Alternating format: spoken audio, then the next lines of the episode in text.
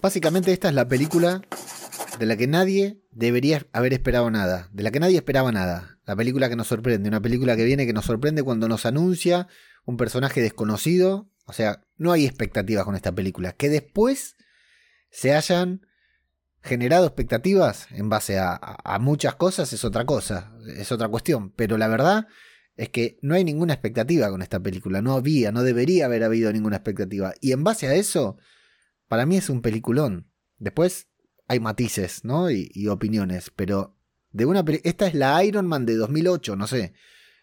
Nadie esperaba nada y, te dan esto. Marvel en su cuenta de Instagram subió un video, un reel, no sé qué mierda era, que mostraba los inicios, o sea, no los inicios, mostraban como que sí, cómo fue progresando el, el UCM y ponían Iron Man, Capitán América, Thor, y de repente a lo último ponían a Shang-Chi, como diciendo que es lo siguiente, lo que se viene, eh, a lo que van a apostar fuerte, claramente. Por la reacción de la gente se nota que deberían, que van a apostar mucho más de lo que pensaron ellos. No, no sé si esperaban tanta buena aceptación por la gente, creo pero el público quedó asombrado con Shang-Chi. Yo calculo que la gente que, estudia artes marciales habrán tenido un par de llamaditos en la semana. Después del estreno habrán aumentado bastante las consultas por artes marciales. Es mi caso, creo yo. Y es una película que, que, que muestra a Marvel de una forma totalmente diferente, que no lo conocíamos tampoco. Sí, es un mundo, es un mundo nuevo. A mí me, me gusta todo lo que propone, y por eso digo que es una película, entre comillas, chica, ¿no? Porque es una película de un personaje, es una película de, un recorrido personal, digamos, que ahora lo vamos a desarrollar, de, autoconocimiento, tal vez, de, de ver, eh, de encontrarse con uno mismo, ¿no? De reconciliarse con el pasado y de, de dejar de, de renegar del pasado, algo que nos pasa a todos en, nuestra vida por ahí, de, arrepentirnos de cosas y de, abrazar a eso que fuiste para convertirte en otra persona. Dentro de Marvel puede abrir el juego para muchos lados, para muchas cosas. Y una vez más, así como decíamos, ¿no? Una película que nos lleva al universo cósmico de Marvel, otra que nos lleva a la magia, otra que nos lleva a otra cosa. Y esta nos abre un, reino místico completamente desconocido. A mí la verdad que me, me gusta mucho en ese sentido. Y estoy muy contento, muy feliz, he disfrutado mucho con los personajes, con los actores. O sea, creo que me han gustado todos, menos uno, que luego te voy a decir quién, que digo, al final este prometía mucho y no fue nada. Me han gustado todos los personajes, todos los personajes me parecieron geniales, muy bien casteados. Yo creo que Marvel apostó mucho a, relanzar un género que estaba muerto, vos ya le habías dicho esto, que es el género de películas de, de artes marciales nos vendió como que hiciera una película totalmente 100% de artes marciales y la verdad que cumplió, pero además está explorando un género nuevo que es toda la, la cultura está oriental y está buenísimo. Podcast cinematográfico de Marvel. Saludos, Marvelivers. Les damos la bienvenida a una nueva entrega de podcast cinematográfico de Marvel el podcast de radio de Babel, en el que hoy, por fin, otra vez, nos vamos a dedicar a hablar de una película dentro del universo cinematográfico. Nos vamos a dedicar a hablar nada más ni nada menos que de Shang-Chi y la leyenda de los 10 anillos.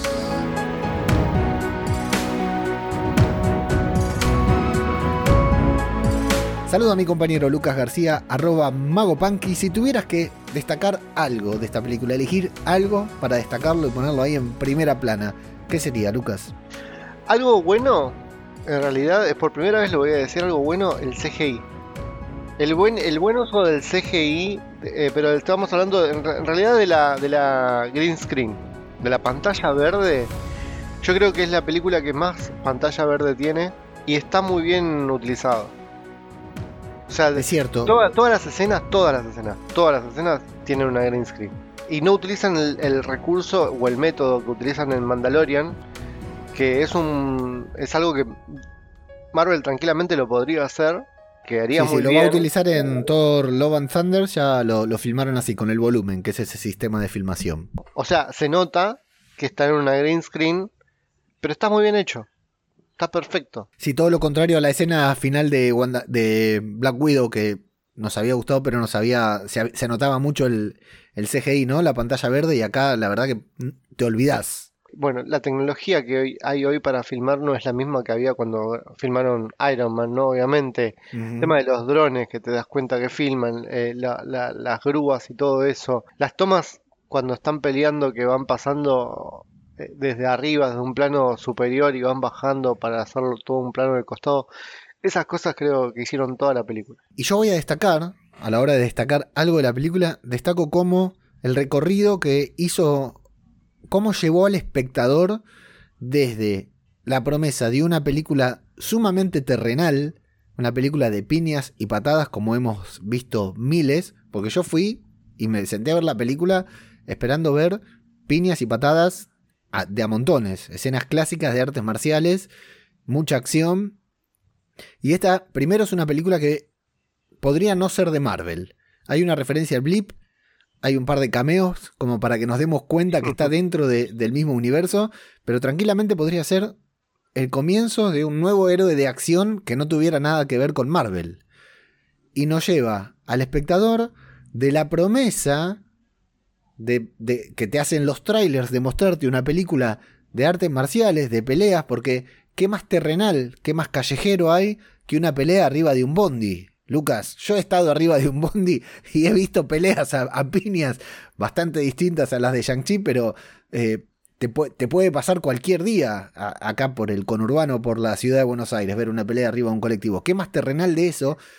Y la película lleva al espectador, lo sienta en la butaca y le dice, bueno, empezamos con esto y muy de a poquito te voy a, a llevar no a superhéroes, no a personas tirando rayos o volando, no, no, mucho más allá te voy a llevar, te voy a llevar a este lugar con criaturas mitológicas, por decir algo, ¿no? Criaturas extrañas en donde las cosas no funcionan de la misma manera y todo parece que tuviera sentido y de golpe hay dragones de agua contra murciélagos que chupan almas peleándose y todo parece tener sentido. Ese recorrido, cómo llegó al espectador de una cosita pequeña hasta la otra, que ni siquiera Black Panther lo ha hecho, porque Black Panther nos metió también en toda una mitología, pero creo que la parte más fumona que tiene Black Panther es esa, esa planta azul con la que le hacen el, el té a T'Challa para que se convierta en, en- en Black Panther, justamente. Acá no.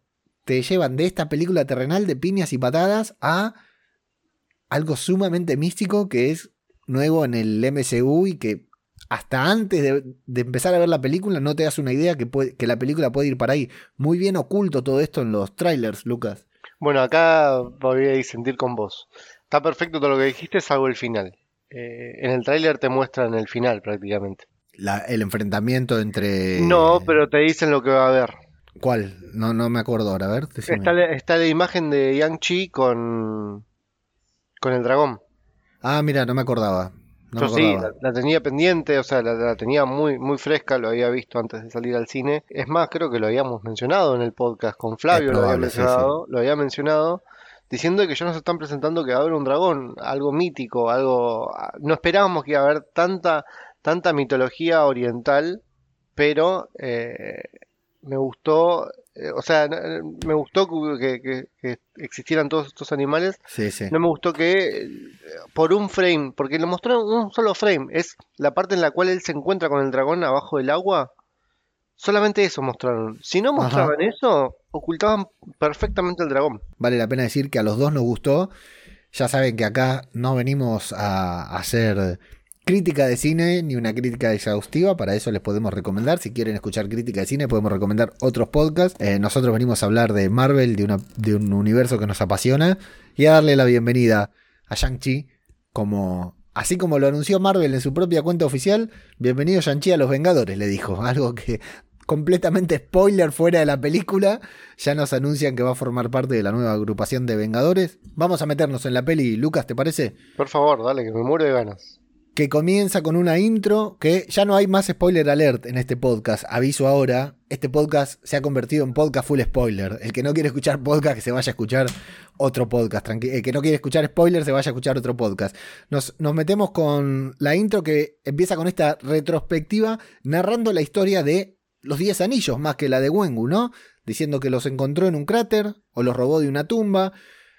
Eh, nos queda bastante por conocer de los 10 anillos y de, de hecho la película va a terminar diciendo los 10 anillos regresarán. Y hasta incluso no se sabe de dónde, no, no nos dan la explicación y queda como la intriga de vamos a averiguar de dónde vienen esos, estos 10 Exacto. anillos.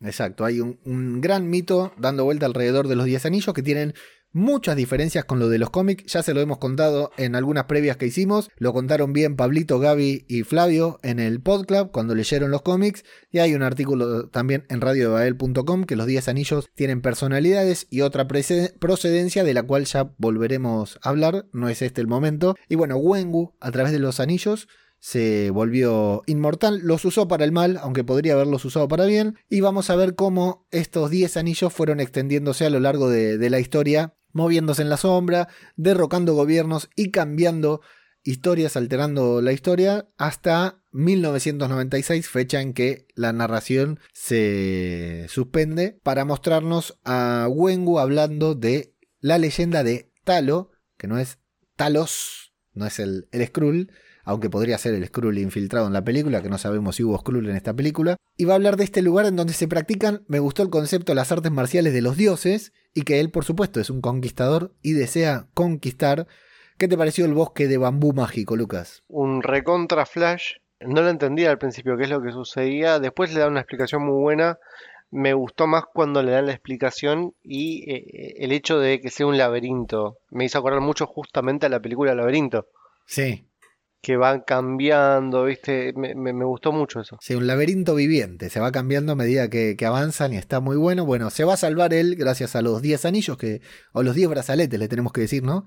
Que lleva siempre con, consigo eh, Wengu. Y acá hay una persona que va narrando la historia de los 10 anillos, pero esta historia se vuelve en primera persona porque de golpe dice, me gustó eso, que vaya narrando en voz neutro hasta que dice, ahí conocí a tu padre, entonces entendemos, la que está hablando es Li, la mamá de Shang-Chi y de Xi Yang, la actriz Fala Cheng. Esta escena me pareció preciosa, conceptualmente, la coreografía, que es una pelea y un baile romántico al mismo tiempo. Una pelea, me acordé mucho a lo largo de toda la película de cuando hablamos con César Vigus, acá un programa que también les recomendamos, un director argentino de cine de acción, que hablamos de la narrativa que existen dentro de las peleas, ¿no? Que una pelea también tiene introducción, nudo y desenlace, por decir algo. Y esta pelea que, que comienza de una manera en el que ambos se van desafiando, en el que vemos dos estilos completamente opuestos de pelear, que después va a ser importante. Esto, el mandarín, que no es el mandarín, a esta altura es Wengu, con mucha fuerza, ¿no? Con mucha impotencia, con mucha eh, prepotencia, tratando de, de vencer. Y con ella que es totalmente técnica, armónica, está por decir de una manera, anexada con, con, la naturaleza, con el aire, parecería que fuera un maestro aire. Y de hecho, parte de esta coreografía se va a replicar más adelante, cuando Shang-Chi entrene con su tía. Los colores, la música, la armonía y esta comunicación que existe entre ambos protagonistas que se van enamorando, que, que se van, son rivales y vamos viendo cómo ese diálogo, esa conquista ese cortejo que hacen, ¿no? A, a través de, de, la pelea me pareció, pero bellísimo, Lucas. Bueno, eh, yo vi mucho de Mulan, la verdad, vi mucho Disney en esta. Sí, sí, es cierto. Es muy Mulan la escena, eh, y eso que no vi Mulan. eh, y estoy hablando de, la, de los dibujitos, eh, no de la del live action que se dio ahora. Yo vi el live action, no los dibujitos. Es muy Mulan, es demasiado. Eh, es muy Disney. Es demasiado Disney. Es muy. Eh, no me sé el nombre eh, original. Yo siempre le dije Crouching Tiger and the Dragon, no sé qué cosa. Totalmente, sí, sí. Pero a mí déjame hacer una salvedad porque nosotros podríamos decir que somos analfabetos, ¿no? Porque los dos consumimos mucho cine y series norteamericanas. Uh -huh. Y por ejemplo, Javi, Soserkix y Ninja Samurai, que no nos escucha, pero no importa, que son fanáticos de, las películas de artes marciales, se ven cualquier mierda japonesa, coreana, china, en la que haya un chino tirando patadas. Entonces, sí, por ahí a nosotros nos llega el tigre y el dragón, porque fue una de las más reconocidas, pero sí está lleno de películas así con este tipo de movimientos. Pero sí creo que el tigre, todos eh, vimos, a todos nos llevó a, a, pensar en el tigre y dragón, esta escena de, de esta, esta, coreografía, ¿no? Es un, es un homenaje, es un homenaje Sí. a esta película también, se podría Sí, sí, decir. totalmente. Porque te das cuenta del estilo de pelea que tienen los dos. Se nota que son personas que dedican su vida al, al- a las artes marciales, dedicaron su vida y pelean. Eso es lo que se demuestra con esta pelea. Es importante señalar que ella logra en algún punto controlar los 10 anillos, en realidad no directamente a los 10 anillos, sino que controlando el- el su entorno puede controlar los 10 anillos y cuando están bajo el control de ella se vuelven dorados como va a pasar con Shang-Chi, ¿no? Mientras los controla Wengu son azules, mientras los controla ella son dorados. Y bueno, y también el hecho de que podría haberlo matado pero no lo mata, antes de que se reviente contra un árbol lo deja ahí en- cayendo en el agua y, y luego bueno, van a continuar esta relación. Y vamos a ver al mini Shang-Chi ahí mientras Lee le va contando todo sobre la magia del gran protector, que es lo que le ayudó a vencer su padre, y bueno, todo lo que luego se va a contar en la película, que ella dejó sus poderes, tuvo que renunciar a sus poderes para juntarse con su padre, y su padre también dejó los 10 anillos para juntarse con ella, y le entrega este colgante que va a ser el McGuffin de la película, ¿no? Va a ser lo que dispare toda la trama eh, en apenas unos minutitos. Quiero destacar acá que la película la dirige Destin Daniel Cretton, que sin embargo sus películas se caracterizan, uno diría, bueno, debe ser un director de cine de artes marciales, no, nada, para nada. Se caracterizan por tener un tono muy íntimo, por contar historias de, de personajes, eh, de personajes que, que se autoconocen también, como lo que le va a pasar a Shang-Chi acá a lo largo de la película, pero sin la grandilocuencia de, de Marvel o, o de Disney, ¿no? Vuelvo yo al mito de si los directores de Marvel, los directores que Marvel elige,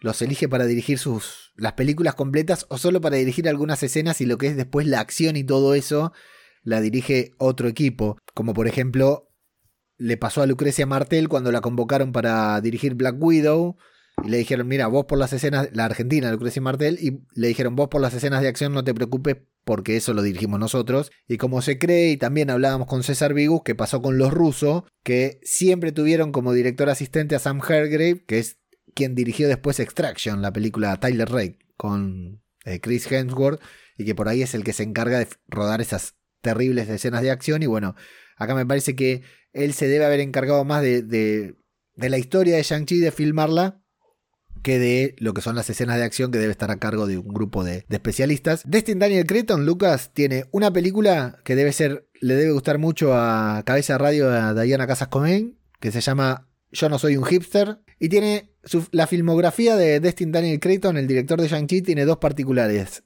Primero, que yo no vi ninguna película de él, así que lo felicito. Hasta Shang-Chi, ¿no? No había visto ninguna película. ¿Por qué lo felicitas por no haber visto una película de él?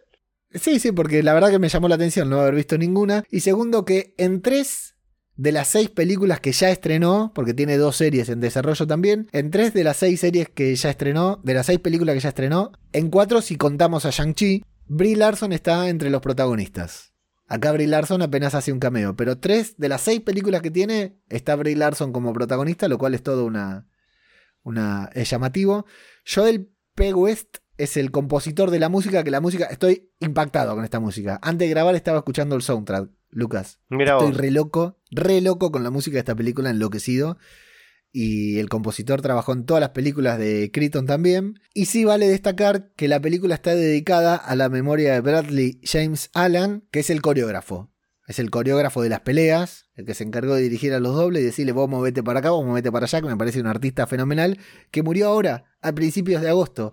No sé si llegó a ver la película, Lucas. Terrible. Sí, yo calculo que sí. Espero que se la hayan mostrado. La verdad que un artista que trabajó en un millón de películas y eh, sobre todo coreografiando a Jackie Chan. Trabajó, así que sabe un poquitito, ¿no? No lo quería mencionar, pero lo mencionaste vos recién. La película tiene mucho de Jackie Chan. Sí, sí, totalmente. Para mí Jackie Chan tendría, estaba atrás. Podría haber estado, ¿no? Podría haber estado en un Eh, cameo, ¿no? pa- Ahí en no, la, no, no, en- no, no, pero para mí, o sea, le habrán consultado como coreógrafo o algo también, porque tiene muchas de las. La, la pelea que tienen en el autobús, en el micro, en el Sí, bus, sí. Sí, sí, es sí. de Jackie Chan. Es una película de Jackie Chan. es una película de Jackie Chan sin la parte divertida. O no, porque también es divertida. No, es también divertida también. Es, el primer, la primera que ves que lo vemos pelear y él hasta incluso se va este, sorprendiendo las cosas que puede hacer como lo hacía Jackie Chan siempre. Sí. También es cuando pelea contra, no me sale el nombre ahora, el de la máscara blanca y el traje Sí, el azul. comerciante de la muerte, el traficante de la muerte, algo así. Deadly, Dead, no sé, sí, ese también es muy de Jackie Chan esa pelea, es demasiado, me encanta. Amo las películas de Jackie Chan, me encantan, pero justamente por, lo- por las escenas post créditos. Por las Sí, las escenas post créditos Los son bloopers son, brutales. lo- son los mejores de esa película. Bueno, mérito de Bradley James Al- Allen, a quien le dedicaron la película y le dedicamos este podcast también. En el presente, Yang o John se va a despertar en pelota, por supuesto. Si tienen un tipo con ese físico, ¿cómo no lo van a hacer despertar en pelota, verdad, Lucas? Sí, tal cual. Yo, eh, yo si fuera Simu Liu también eh, diría Ah, todo el tiempo a todos pelota, lados, sí, obvio. También dormiría en pelotas, exactamente. Va a mirar una postal que le llegó de- desde China, se va a poner a entrenar, como hacemos cualquier persona bien cuando se levanta, ahí al lado de la cama se pone a entrenar directamente. Y me gustó esto de que lo veamos vistiéndose elegante y a continuación vemos un auto elegante en el que creemos que se va, va a ir manejando él, pero no, es simplemente un ballet parking. Y acá te tengo que decir que desde el minuto cero me encantó Aquafina, Katie. Me encantó. Sí, muy, muy querida por, por mucha gente. Viste que yo hice una consulta a través de Instagram y fue, fue una de las más, las más votadas. Es que los millennials lo a- la aman. Nosotros no tenemos idea quién es. Yo jamás la escuché, Lucas. Yo tampoco, yo tampoco, es la primera vez que la veo, creo, y la verdad, este, muy, muy fresca, muy Sí. divertida. eh, Total. Muy buena, muy buena. Es el, el Luis, Luis en Ant-Man es Sí, Katie acá. Eh, yo entiendo que hay mucha gente que la va a odiar, ¿eh? Porque fue un alivio cómico toda la película y encima termina siendo la que salva las papas de fuego con la última flecha, ¿no? La, Kate Bishop del final. Pero a mí me encantó cada una de sus intervenciones, empezando por esta en el momento que le saca la llave a Simu para manejar el auto. Y me gusta mucho en las mujeres que tienen un papel cómico esa voz ronca como la que tiene Aquafina. Me hace reír el doble. Esta, ¿Este personaje tiene aparición en los cómics? Eh, a confirmar, no, estoy casi seguro que no. ¿eh? En el que leímos para el podclub, seguro que no. Listo. Después no, no, para mí es un personaje completamente inventado. Bueno, son amigos desde hace 10 años, nos vamos a ir enterando, ¿no? Mientras se sucede toda esta situación muy divertida con el auto. Se conocieron en la prepa- preparatoria justamente cuando ella lo salvó de recibir una golpiza supuestamente a él, ¿no? Porque lo vio que le iban a castigar cuando él ya era Shang-Chi. Lo salvó cantando Hotel California, nada más ni nada menos, para desconcertar a- al agresor. Y la vamos a ver con esta amiga que les dice, chicos, maduren un poco, vos sabés cuatro, cuatro idiomas, vos tenés una licenciatura, qué sé yo, pónganse las pilas y ellos no se ponen las pilas, de hecho se van al karaoke, eh, un guiño para el final de la película. Y acá tenemos apenas una mención al blip, que es lo único hasta el momento que conecta la película con el MCU, Lucas, que dicen en cualquier momento puede volver a desaparecer la, mitad de la población. A ver, acá te desorienta mucho porque te dicen actualidad y no sabes si es que es la actualidad de antes del blip, eh, cuando se despierta él, ¿no?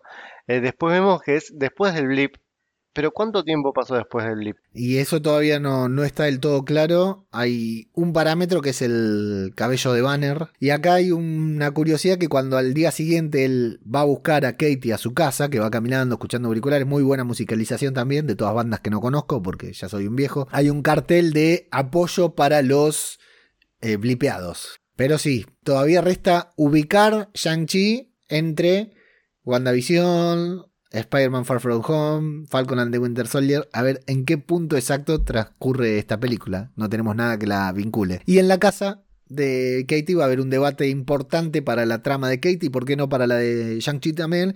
Que tiene que ver con la vocación, con hacer lo que te gusta, ¿no? Con, perseguir tus sueños y cosas por el estilo, y también con lo cultural, ¿no? Porque es una película que se va a meter mucho en lo que es la, la cultura oriental. Y nos vamos a lo que queríamos ver, que era la escena del colectivo, que era apenas un pequeño adelante de lo que íbamos a ver en la película. No sé, Lucas, en una palabra, en dos palabras, ¿qué te pareció todo esto? A mí me pareció genial todo. Cada vez iba, iba como creciendo más la pelea, me encantaba cuando parecía que se había librado de los, de los primeros, después venía el muchacho este con el, con el cuchillito en la mano, me encantó el one shot de- del costado, que me Uf. hizo acordar, me hizo pensar mucho en un juego de plataforma, en un videojuego de plataforma. Para vos que no sabés de videojuegos, son, es- son los videojuegos que se ven de costado, que se ve el personaje como el Claro. Wonder Boy, digamos. Sí, sí, sí. Bueno, así, eh, con una mezcla de tortugas ninjas, porque no parecía que estaban adentro de un, de una, de un micro. Justo, justo sucede eso cuando están pasando por un túnel, por un puente, por abajo, ¿no? Y parece como si estuvieran en un subte. Es cierto. Pero toda la pelea. Y el la, la forma que tiene Marvel esta de cortar esta tensión, de hacernos reír en las peleas, Sí. es muy buena también. Cuando meten al muchacho, al- al streamer que empieza a streamear en ese momento, que es el que ya vimos en Spider-Man. Está Eso qué loco, ¿eh? ¿no? Qué loco y qué bueno. Sí, sí, sí, confirmadísimo. Eso qué loco y qué bueno. Que sea el mismo que le dice, eh, Spider-Man, haz una voltereta. Es el streamer que, que aparte está genial como va relatando todo. Y aparentemente es un streamer importante, ¿no? Porque tiene bastantes comentarios. Tiene más que nosotros cuando hacemos. Eso seguro, eso seguro. Eso seguro. Pero se nota que es un streamer importante. Acá vemos también el papel que va a cumplir eh, eh, Katie, que, no- o sea, no, no se come los mocos, va, se pone en papel de Sandra Bullock para, para manejar el autobús. Muy speed, ¿no? Muy máxima velocidad. Muy, Sí. muy, muy, muy speed. Fal- Muy- faltaba que se besen al. Yo, ya saben, los que escuchan esto, quiero creer, muchos de los que escuchan esto ya saben que soy fanático de máxima velocidad, así que y Keanu Reeves, sí. Sí, a mí me gustó mucho. Esta escena tardaron cuatro semanas en rodarla. Estuve investigando. Y el que hace de Razor Fist, que es un boxeador que hizo, de hecho, hizo del hijo de Iván Drago en Creed 2. Dice este actor que terminó con dolores de espalda y todo por firmar, por rodar estas escenas de pelea en un ambiente tan chico. Me acordaba mucho cuando hacíamos la review de Agents of Shield que vos decías que siempre eran en ambientes controlados. Este es un ambiente nada que ver, ¿no? Porque lo usan al máximo, bien al estilo de Jackie Chan, como vos decías, ¿no? Se va colgando de un lado del otro, entra, sale, es brutal, la coreografía es brutal. Incluso los testigos interactúan, ¿no? Con la chica de la computadora, con cuando se pasan al vagón de adelante y todo por el estilo. No es un vagón, acordate que no estamos en un tren. Te hacen, no sé No, por no, qué. ¿Y cómo se dice? Mm, la parte de adelante del bus. La parte de, porque es un colectivo como el 132 que tiene fuelle. Claro. que no, no hay tantos acá en Argentina. Hay algunas líneas que tienen y otras que no, pero que son, igual son imposibles de manejar en las calles de, de la ciudad de Buenos Aires. A mí me gusta mucho esta narrativa, nuevamente, ¿no? De la pelea, de cómo se pone que viene y le dice, dame el colgante. Y Shang-Chi se quiere hacer el boludo, quiere disimular, tanto como puede con adelante de Katie. Y Katie se siente una vez más, como en la secundaria, en la obligación de defenderlo, porque su amigo es un debilucho prácticamente, ¿no? Y se termina sorprendiendo. Esa primera piña en cámara lenta, me, me gusta como la muestran que no solo muestran la piña en cámara lenta, sino a Katie sorprendida, sorprendiéndose por el movimiento que hace Shang-Chi. Y después todo es brutal. Me encanta que este Razor Fist está siempre en el autobús al fondo, pero nadie le presta atención hasta que se levanta. Y me encanta ese momento cuando se vuelve a entrar al colectivo, mira para atrás y se van poniendo en fila. Uno se levantan todos a los que va a tener que enfrentar y ahí viene esa escena que decís vos que filman desde afuera, que para los fanáticos de The Walking Dead, el segundo episodio de la temporada número 11 tiene una escena muy parecida, salvando las excepciones, pero hay una escena también desde afuera de un coche que va avanzando mientras alguien va haciendo cosas heroicas que no quiero spoilear. Y hasta acá van 25 minutos de película y tenemos una escena de acción del carajo, que podría ser la escena final de cualquier película, Lucas. Eh, la película al principio avanza rapidísimo, después medio que se Sí. un toque, pero al principio avanza muy, muy rápido. Y eso está bueno, Sí. tiene un buen ritmo al principio. Sí, sí, porque después se tiene que poner a profundizar en los personajes y bueno, ya nos puede gustar o no, ahora lo vamos a debatir, pero al principio pensá que nos está dando contexto, ¿no? Para que nosotros entendamos a, a Shang-Chi y mientras nos da contexto, nos da acción, dos escenas de acción de, de- de puta madre, que son brutales, la verdad que es brutal. Eh, acá lo único que yo puedo destacar es que no, no hay una consecuencia, ¿no? Estacionan el, el colectivo, no estacionan, ¿no? Te- Logran sobrevivir al colectivo, a él le van a robar el medallón sin que se dé cuenta, sin que nosotros nos demos cuenta tampoco, se lo logra sacar Razor Fist. Seguramente esté el momento en que se lo saca, pero no lo hayamos visto, ya lo veremos. Yo, no, eh, yo esta vez no, no lo llegué a ver, eh. Mirá que el anterior, Claro. ¿te acordás que te dije que vi? En de- la de Loki. Sí, en Loki Sí. viste cuando le robaba el, el Pero acá no vi ningún, ningún movimiento raro. Porque en una eh, porque es diferente, es una pelea. Pudo haber sido en cualquier momento de la En cualquier momento, sí, sí. Sí, sí, pero seguramente esté, ¿eh? yo tampoco lo vi, pero seguramente esté. Lo que sí podemos afirmar que si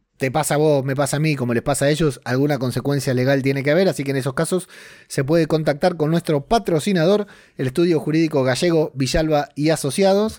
Así que cualquier problema civil, comercial, laboral, familia, emergencias penales, incluso se puede contactar con ellos, decir que va de parte de podcast cinematográfico de Marvel y lo puede hacer a estudiogallegovillalba.gmail.com o al WhatsApp 1163771590. Estudio Gallego Villalba gmail.com o al WhatsApp 1163771590. Por supuesto, después Katie le va a pedir explicaciones y le dice: Bueno, me lo vas a contar en el avión porque yo voy con vos, se engancha de una, no necesita mayores explicaciones ella, ni tampoco nosotros los espectadores. Entendemos claramente que se va, lo va a acompañar porque él se va a ver a su hermana que le envió esa postal y como decía Lucas, avanzamos rápidamente, nos subimos a un avión y vamos a ver ese pequeño flashback en el que Shang-Chi está siendo entrenado en la Academia de los 10 Anillos y que al morir su madre, su padre había abandonado los anillos para juntarse con ella, cuando muere su madre los vuelve a tomar, no sabemos por qué todavía, y comienza a entrenarlo para ser un asesino, y vamos a ver a Xialing, a su hermana,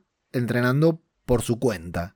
¿Sí? Porque no, no. Luego vamos a saber que no la dejaban entrenar y que a los 14 años, esto es muy fiel al cómic, o bastante fiel al cómic, no el hecho de los 14 años, pero que sí que lo mandan a cumplir su primera misión y que él estaba dispuesto a hacerlo. Lo mandan a asesinar porque lo entrenaban para ser un asesino. Y me gustó cómo rompen el clímax con la asistente de vuelo diciendo: Bueno, ¿qué van a comer? ¿Vegetariano? Eh, me pareció brutal esa escena. Esta escena es buenísima. La escena del avión y es en la que más me reí. Llegamos a China. Lo van a recibir como hombre autobús. Previamente le van a hacer filmar. Se hizo viral. Lo, que, todo, lo que todos soñamos.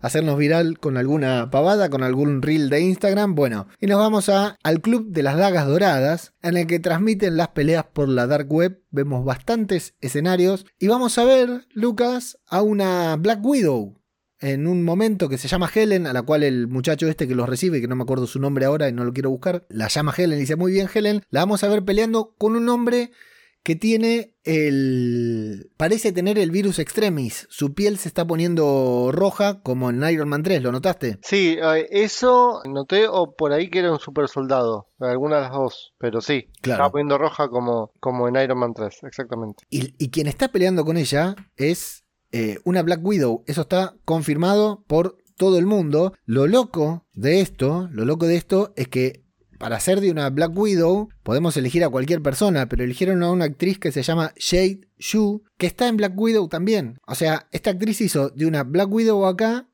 en una escena, en un apenas escena que la vemos ahí peleando con este hombre, y de una Black Widow en Black Widow. Recordemos, para poner en lugar, esto es posterior, bastante posterior a Black Widow, en donde todas las Black Widow quedan liberadas de, esa programación. Habíamos dicho cuando terminamos el podcast, la review de Black Widow, que había mano de obra desocupada, que todas esas Black Widow tenían que ir a algún lugar.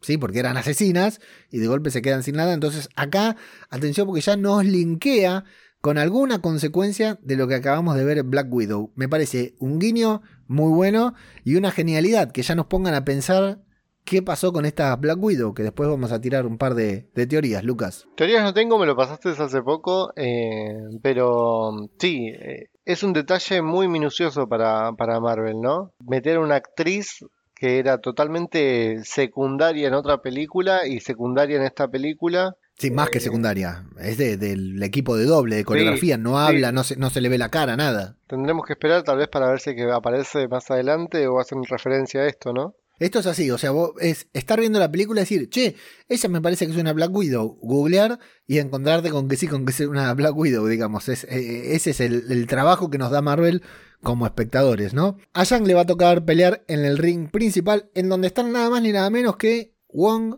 y Abominación de The Incredible Hulk. Ya no nos vamos a meter acá.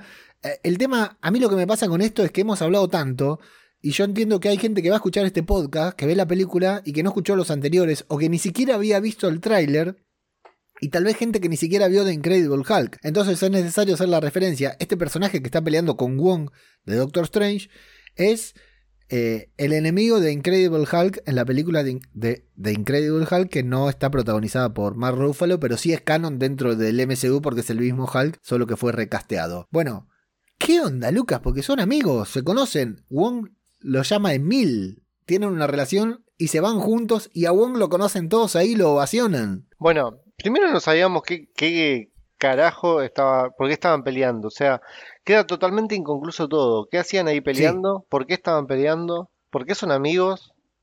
¿Por qué, por qué Abominación parece bueno, no? Sí. Quedó muy inconcluso todo esto. La pelea está buena. Eh, Wong. Sí, igual eh, una cagada también porque la mostraron en el tráiler, incluso en la resolución de la pelea. ¿La muestran en el tráiler? Muestran, sí, sí, en uno de los últimos teasers que sacaron, muestran el momento en que Wong lo hace auto-noquearse, por decir de una manera. Ah, mira. Pero son amigos, se van juntos. Eso, eso es lo que llama- más llama la atención, ¿no? O sea, se van los dos juntos. Casualmente hoy, antes de grabar, estaba viendo Spider-Man, la de Sam Raimi, la, la, la, la primera. Sí. Y me hizo acordar mucho esta escena de cuadrilátero en rejas, Claro. viste, peleando. Sí. Pero no entiendo por qué le pusieron. Un poco para sorprendernos, un poco para traer a Wong, que es oriental y era una película que celebra la cultura oriental, por decir de una manera, y otro poco por la misma razón que nos metieron a Black Widow, a, a- a una Black Widow. Es para rompernos la cabeza y linkear. Esta película ya está linkeando de manera automática una película que casi no tiene que ver con el MCU, te linkea con la serie de She-Hulk. Con la película de The Incredible Hulk, que es del inicio del MCU, la segunda película, si no me equivoco, con Doctor Strange and the Multiverse of Madness, ¿por qué no? Con Spider-Man No Way Home, o sea, lo que nos hace el juego, ¿no? Por eso estamos acá nosotros haciendo el podcast, para poder hacer un podcast hablando nada más de cinco minutitos de Wong y Abominación. Pero bueno, hasta donde sabemos, Abominación lo había detenido Shield, en Agents of Shield lo habían nombrado a Blonsky, estaba detenido ahí, no sé si en The Raft o en dónde, no me acuerdo ahora puntualmente. Suponemos, habíamos eh, supuesto nosotros de que, de que estaban de Raft. Sí, Porque otro lugar no, no creo que esté. Sí, en Agents of Shield habían mencionado que. Estaba no sé si crio- no- criogenizado. Eso, criogenizado, me parecía, sí. Pero acá, a ver, primero, es abominación, no es Blonsky en ningún momento, hasta incluso cuando se calma. Sí, Viste que se está, calma tomando, sigue está siendo- tomando una sopita, Sí, está tomando una sopita, un té, no me acuerdo qué, sí, algo está tomando. sentado todo encorvado, y ahí ya se tendría que haber calmado, ya le tendría que haber, o sea, controla él ahora sus... Su, su- No sé si Blonsky podía convertirse. Me parece que una vez que se convirtió en abominación no podía volver. ¿No ¿eh? podía volver? película. Me parece que no. Me parece que es Blonsky hasta que deja de ser Blonsky. Lo loco es que- que figura Tim Roth.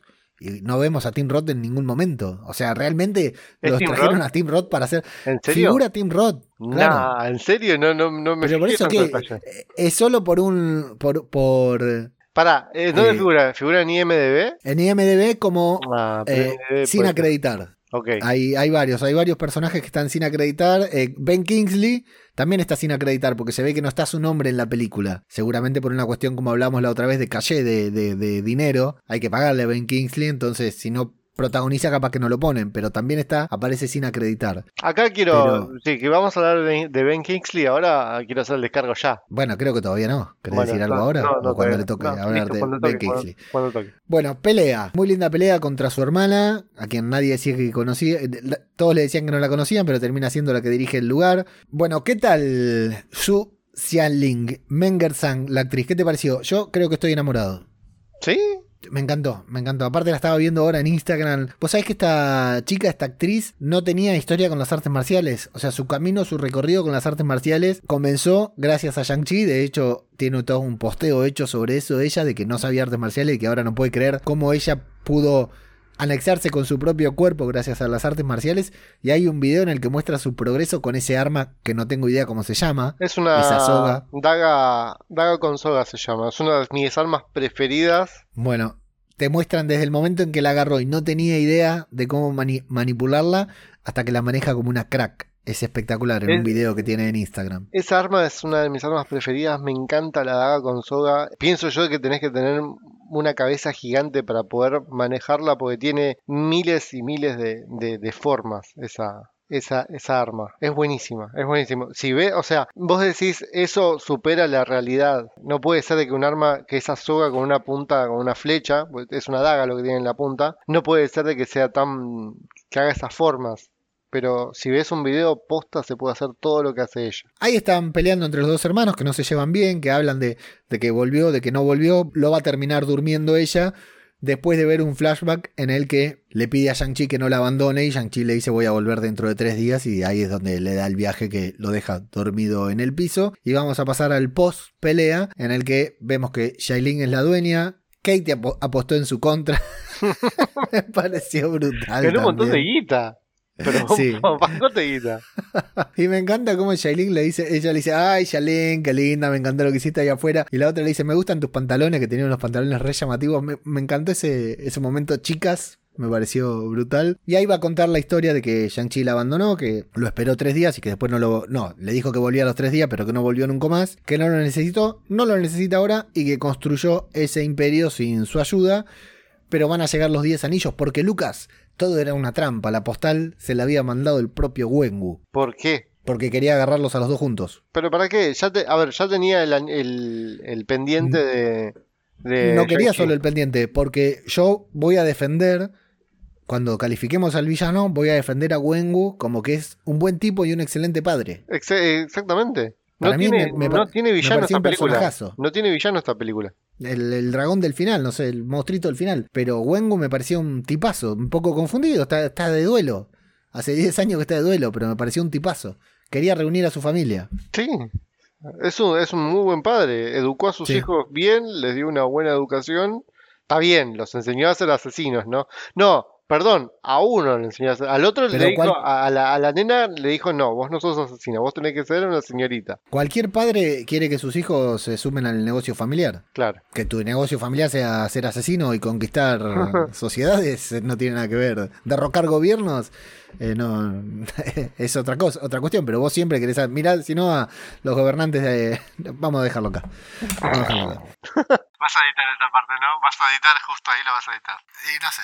Vamos a ver. Algo de lo que se caracterizan los realizadores de la película es de que plantearon peleas en escenarios raros, ¿no? En escenarios vivos prácticamente. En el colectivo que se va moviendo, Que no, no es un lugar estático, no es un lugar controlado. Tenés que pelear también contra el movimiento, contra la inercia. Y acá ni que hablar. Toda esta pelea, y ahora que me decís, ¿no? Muy Jackie Chan, es cierto. Toda esta pelea por los andamios afuera del edificio es, brutal como está coreografiada, los movimientos que hacen. Habíamos visto un poquitito en los trailers también de esto, pero sí, o sea, vimos muy poquitito. Te juro que cuando se estaba cayendo Katie en la, en la- Porque además son unos inconscientes los chinos. Hacen andamios con cañas de bambú. ¿No conocen el hierro acaso que hacen todo de bambú? No, no lo Esto pueden es muy hacer. ecológico. Pero, loco, eh, y además, eh, posta no se rompía más eso. Bueno, en esta escena yo pensaba, quería volver a tener 8, años para, para que me vuelvan a gustar así las, las artes marciales. Volver a tener la edad 8 años y poder ver una, una, peli- una, una escena de acción tan bien coreografiada, tan buena, con tanta adrenalina, es- creo yo que es, es único. Sí, la verdad que a mí me, pareció genial todo esto, como va corriendo para un lado, que la salva, que lo electrocutan, que auto electrocuta a otro, que Katie la salva, que Xia Ling la llama, la salva a Katie, digamos que primero los había abandonado, pero después los termina también, ¿no? Como una narrativa propia. Y después Shang-Chi peleando con este personaje que acá, el que te digo, te muestran un enmascarado así en los trailers, vos decís, uy, este tipo va a ser lo mejor de la película, y se lo lleva a un pajarito al final, boludo. Es una cagada. yo, ¿no? pensaba, Porque yo sí. pensaba que se iba a sacar la, la máscara y iba a estar la madre. Ah, mirá, claro. Sí, podría haber sido también. Muy lindo el traje, muy linda la, la- interpretación, la, la cara, la máscara está muy buena. Una cagada de la resolución. Y acá Shang-Chi va a tener la posibilidad de vengarse de este tipo que lo castigaba cuando era chiquitito también, porque es el que lo entrenaba. Pero va a ser intervenido por Wengu, lo recibe y dice: Yo sabía, le dije a estos perejiles que no iban a poder terminar con vos. Lo saluda con un gesto, chocando las frentes, por decir de una manera, no chocando, pero juntando frente con frente, que es el mismo gesto con el que lo saluda cuando eh, es pequeño también. Me, gustó mucho todos estos reflejos que tiene la película de presente, pasado, principio y final. La verdad que me, pareció genial. Y parece estar orgulloso. Dice, bueno, es hora de ir a casa. lo, lo recibe con calidez, ¿no? ¿No te transmitió calidez, bondad de Wenwu? Sí, sí, en ningún momento me parece mal tipo. ¿eh? Hasta acá van 45 minutos y la película es un despelote de acción, como vos decís. Acá tienen que frenar un poquitito porque nos van a dar todo el contexto. Nos llevan a esta fortaleza de los 10 anillos, en donde van a tener muchos recuerdos de, de su madre. Eh, Xiailin le va a contar a Katie que su padre se alejó de ella cuando murió su madre. Eh, Una historia de una familia normal, y fuera de broma lo digo, ¿eh? un padre dolido que deja de lado a la hija porque le recuerda a su madre y se concentra en el trabajo, por decir de una manera, ¿no? Y que ella, a pesar de que no podía entrenar con los hombres porque estaba prohibido, los vio y mejoró todo el, el entrenamiento, ¿no? Y que ella también escapó a los 16 años cuando descubrió que Shang-Chi no iba a volver y tuvo que construir su propio imperio. Y me gusta esto. Mi papá no me dejaba entrar en su imperio, tuve que construir el mío. Y Kate diciéndole, che, qué bueno, esto de, una vez más, ¿no? En una pequeña escena, sin que quede exagerado, sin que quede, sin que debiera molestar a nadie, empatía femenina, ¿no? Eh, empoderamiento femenino. Dos mujeres, una que no encuentra su rumbo, que está perdida, que no es que no encuentra su rumbo, pero sino que tiene un potencial para hacer cosas y ese potencial está desaprovechado y la otra que hizo todo lo posible para crecer, para progresar, para construir su propio imperio y las dos de acuerdo entre sí, ¿no? Que hay una empatía. Me, gustó mucho verlo de la manera en que lo representaron mientras Shang-Chi va a tener flashes de cuando su padre le decía que estudie idioma, que fortalezca su mente, que fortalezca su cuerpo y que si alguna vez quería utilizar los 10 anillos le iba a tener que mostrar que era digno portador de ellos, que tenía poder como para manejarlos, algo que va a tener reflejo también al final de la película, por eso te digo que todo, como dice George Lucas, es poesía, todo rima y todo tiene que ver con todo. La cena, hay una cena familiar muy incómoda en la que le dice chica americana y ella se está mandando una galleta ahí de un bocado. Cada intervención de Katie me parecía brutal, Lucas. El tema, eh, algo que quería mencionar cuando están hablando las dos chicas en la, en la habitación, la cantidad de referencias que pueden llegar a ver ahí no todavía no las tenemos vistas porque No. uno no sabemos chino y dos todavía es muy pronto la película, seguramente más adelante van a salir algunas que otras referencias de todo eso, Eh, sobre todo conociendo el final ya de la película, ¿no? Sí. Pero recordemos que están en la habitación de ella de, de cuando era un adolescente. Tal vez. Y antes también en la habitación de él vemos un póster de Confusión, un póster de, de Warriors y del Padrino era, ¿no? No presté atención, pero sí, hay varios pósters de películas. También haciendo referencias a que a mu- mucho a lo que son las peleas, a lo que era las artes marciales, pero para mí que acá en esta habitación debe haber algo con respecto a lo que va a ser a con lo que vimos al final. Nos van a terminar de romper al mandarín. A mí me gustó porque Marvel viene diciendo, ¿no? Ojo porque ahora van a ver al verdadero mandarín, ojo porque van a ver al verdadero mandarín. Y acá Wengu nos va a contar la historia del mandarín, del mandarín de Iron Man 3, ¿no? Nos va, pero también nos va a decir que él nunca se llamó el mandarín, que fue un nombre que inventaron. Así que, adiós, el mandarín no va a existir en el universo cinematográfico de Marvel, lo terminan de romper definitivamente. Yo no creo que lo van a lo van a matar así de una. Y para mí, acá dijo, inventaron un nombre que es una porquería, que es una fruta, que qué sé yo, y, y- y lo peor es que les dio resultado, lo que fuera, y listo, ya está, él dice. Tuve muchos nombres, pero nunca me llamaron el mandarín. Es un es un enemigo muy icónico de Marvel, no creo que ya lo hayan desaprovechado de una forma tan tan boba. Sí, es muy, muy llamativo eso. Igual, este Wengu me gustó, y ya sabes mi opinión, que a mí Trevor Slattery me divierte mucho, eh, pero bueno, hasta acá. Se- adiós al, al mito de- del mandarín y nos va a contar esto que decíamos que los dos renunciaron a todo para estar juntos y que cuando murió su mujer pasó muchos años perdido y, insisto, me parece una charla fenomenal la que tiene con sus hijos. Pasa a contarle la leyenda que detrás de las montañas hay una puerta en donde su madre supuestamente los está esperando, dice que le habló, que quiere que la salven de su propio pueblo que la está reteniendo, y ahí va a contar algo que es realmente eh, creo que es la parte más trágica de la historia, que la gente de Talo, los ancianos, los sabios, no los dejaron vivir ahí, era ahí a donde ellos querían ir a vivir, a la aldea de su madre, y no los dejaron porque claro, Wengu era un hijo de puta, había sido mil años un hijo de puta y no lo dejaban ir ahí porque no era digno, y que bueno, él lo responsabiliza por la muerte de Shelling porque ella tuvo que dejar sus poderes, sus habilidades en Talo para irse a, a juntar con, con él. Él dice, él dice que no lo dejan vivir porque por el pasado que tenía que tuvo él. O Dice era porque que- para mí que no, no tenía la visa al día. Acá dice que no era digno. Les dice que no era digno. Después los demás, los viejos van a decir que no lo dejan venir por sus pecados, algo por el estilo. Bueno, Así un, que un pescadito, no, no, no Sí. pasa nada. Sí, sí, con ¿Quién mil no años cometió un error, no? Mil años, claro, ¿no? Está- mil está años de, de problema no, no es para tanto, mil años de hacer quilombo. Bueno, iba a mostrar para que necesitaba los colgantes, que era para ponerlos en el ojo del dragón, guiñazo al gran tema de Rata Blanca, banda heavy metal argentina. Bueno, y acá habíamos visto parte de esto en el tráiler, efectos eh, maravillosos, ¿no? El agua suspendida, el bosque de bambú ahí abajo, la verdad que es toda una locura visualmente, Lucas. Y más una locura cuando Katie lo menciona de que, que estoy viendo agua flotar y cosas Sí. así, también es muy bueno. Acá empieza el segundo acto, digamos, de la película, ¿no? La, la parte en la cual les empieza a pegar la droga que se fumaron. Claro, porque hasta empieza acá no hay el- nada místico, no hay No, nada. no, empieza o sea, todo el es terrenal. Sí, sí, es todo terrenal, todo acción, toda piñas. Pero acá es cuando les empieza a pegar la droga y eh, empieza toda esta cosa de misticismo, de poderes, de... Si bien ya teníamos un poco de poderes con los anillos, eh, el bosque encantado, eh, está muy bueno. Está muy bueno Sí, de- el cambio. Es largo, yo le hubiese hecho un toquecito más corto, me parece. Bueno, a mí, a mí no me aburrió. Puede ser, puede ser que sea un poco largo. De hecho, la película dura dos horas. Y por ahí sí, en esta parte se podría haber cortado un poco más. Pero por ahí termina, si no estuviera, termina pareciendo precipitado el cambio también. De hecho, acá Katie dice: Dice, yo la verdad que ya no sé qué es real y qué no. Y bueno, es, ella, Katie somos nosotros, viendo un mundo tangible volviéndose intangible de golpe, ¿no? Un mundo real volviéndose irreal, fantasioso, místico o lo que fuera. Bueno, Wengu dice, en tres días vamos a buscar a mi señora, nos hacemos cagar a todos. Shang-Chi quiere imponerse ahí ante su gente porque no, no pretende, no quiere, no tiene intenciones de que vayan a aplastar la aldea de su madre. Y a mí me gusta que él cuando da todo este discurso le dice, bueno, para eso es que están acá ustedes, para que juntos vayamos, el tipo lo quería hacer en familia, para que juntos, lo podía hacer solo también, para que juntos vayamos a hacer esto en familia. Y bueno, va a haber un comentario sobre la familia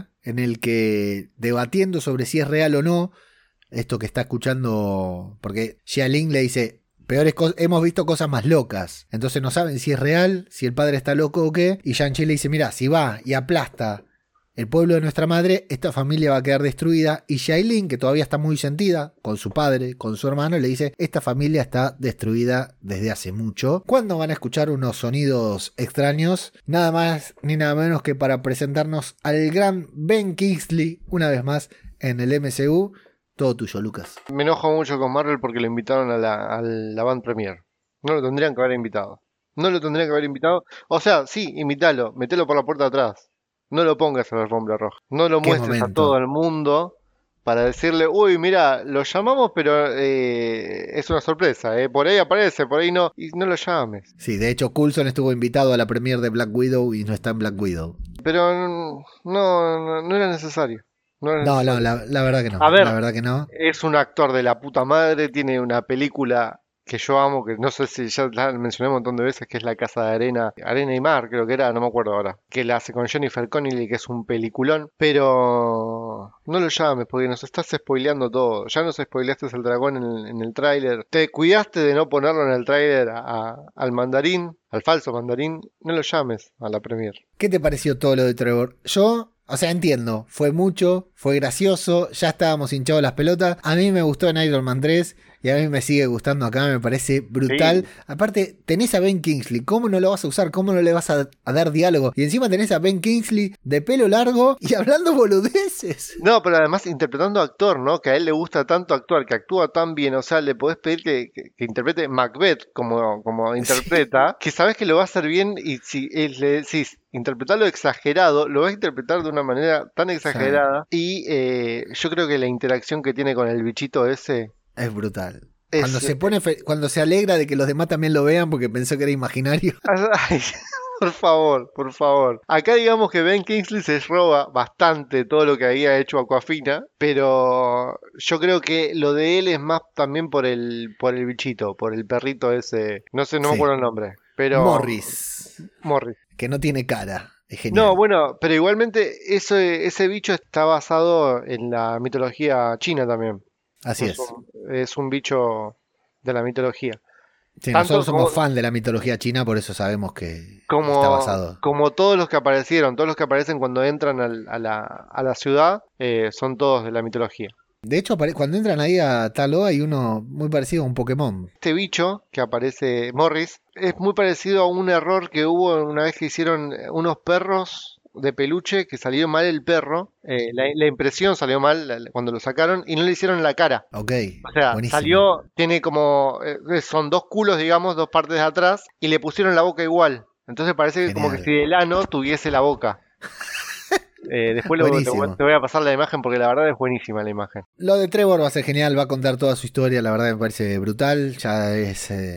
superó su adicción a las drogas. Quiero que regrese Trevor en otra película, no me importa si es Shang-Chi o en otra cosa, y que tenga un encuentro con Rhodey. Porque con Tony ya no puede, ¿no? Y aparte, como cuenta, no, me vino a buscar un productor, ese productor lo explotó por eh, Iron Man lo hizo explotar, yo fui a la cárcel, me encanta como cuenta todo. Y recomendamos ver el one shot del mandarín de Trevor Slattery, que es un mini corto que se consigue en YouTube en el que te cuentan qué pasó con Trevor una vez que fue a prisión. ¿Qué pasa con Morris? Primero que la voz, aunque no tiene voz, los sonidos los hace Dee Bradley Baker, que es un actorazo de doblaje. Más que nada, le mando un abrazo muy grande a Antonio, compañero, amigo, Patreon de este podcast y compañero del podcast que faltaba, que es la voz del Capitán Rex y de tantos otros clones en el universo de Star Wars. Para más referencia, vayan a, ver, a escuchar el podcast que faltaba sobre The Bad Batch, que Antonio se reseñó cada uno de los capítulos de la última serie. Para esas voces, para esos soniditos, trajeron un actorazo de primerísimo nivel de, doblaje. Me, me, gustó esto también de Trevor, es imposible no citar. Bueno, lo del planeta de los simios es brutal, que se pensó que eran simios actuando, me parece genial. Y lo de... No, no, no, se pensó que eran simios reales y después se dio cuenta que eran simios que estaban actuando. Eso... Que estaban actuando, es genial. Tuvimos pelea en un colectivo, tuvimos pelea en un andamio, ahora vamos a tener una persecución en auto a lo rápido y furioso, que también está bastante buena, muy divertida. No dijimos que se, o sea, no, no te escuché, la verdad, que se roban el, el auto de, de, de Razor Fist. Sí. De Razor Fist, que es un autazo Sí. Pero cuando aparece, te juro que cuando aparece Ben Kingsley adentro del auto ya, eh, es, eh, ya me había olvidado, o sea, no pensaba que le iban a usar tanto, no pensaba que iba a seguir Sí. apareciendo, yo pensaba que le iban a dejar, pero muy, muy acertado haberlo llevado y Sí. haber hecho, haber hecho todo la, la- la- descontracturar Sí, cada sí, escena yo- con él. Yo insisto, a mí es lo que me gusta. Yo entiendo que hay gente que no le gusta que corten todo con chistes. A mí me apasionan y me parece que la verdad que, sobre todo, no sé si es por Ben Kingsley o qué, pero están geniales. Cuando les va guiando, cuando están hablando del planeta de los simios, dice, ¿cuánto tenemos que esperar? Y se pone a hablar y de golpe dice, ahora.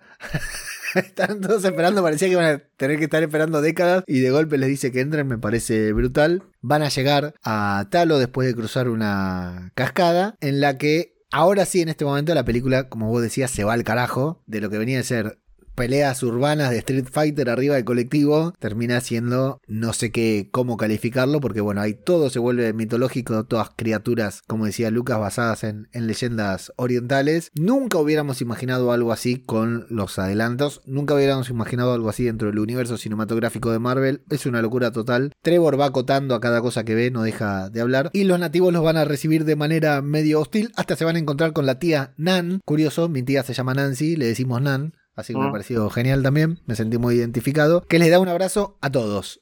A Shang-Chi, a Xiailin y a Aquafina también. Va y le da un abrazo, aunque no sea de la familia, me encantó eso. Y nos van a contar un poquitito más de esta historia que ya veníamos conociendo, que ahí en Talo llevan 4.000 años preparándose para algo que esperan que nunca suceda, que las voces que escucha Wengu no son de su esposa, sino que algo lo llama. Al tener en los 10 anillos, saben que tiene el poder suficiente para liberarlos y por eso intentan manipularlo. Y empiezan a hablar de un ataque que sucedió hace un tiempo del morador de la oscuridad, que devoran las almas, al devorar las armas se hacen más poderosos, y que fue la gran protectora quien los ayudó a encerrar al morador en esa puerta que Wongu quiere eh, eliminar, y que la gran protectora también les obsequió un don especial que eran estas habilidades que tenía la madre de Shang-Chi. Toda la explicación que nos faltaba para terminar de entender el misticismo que rodea a estos personajes, salvo los 10 anillos que tendrán su propia explicación en otro momento. Las voces siempre llaman a los malos y los anillos tienen el poder de dejar libre a estos espectros, a estos moradores de la oscuridad. Así que bueno, mientras ellos se van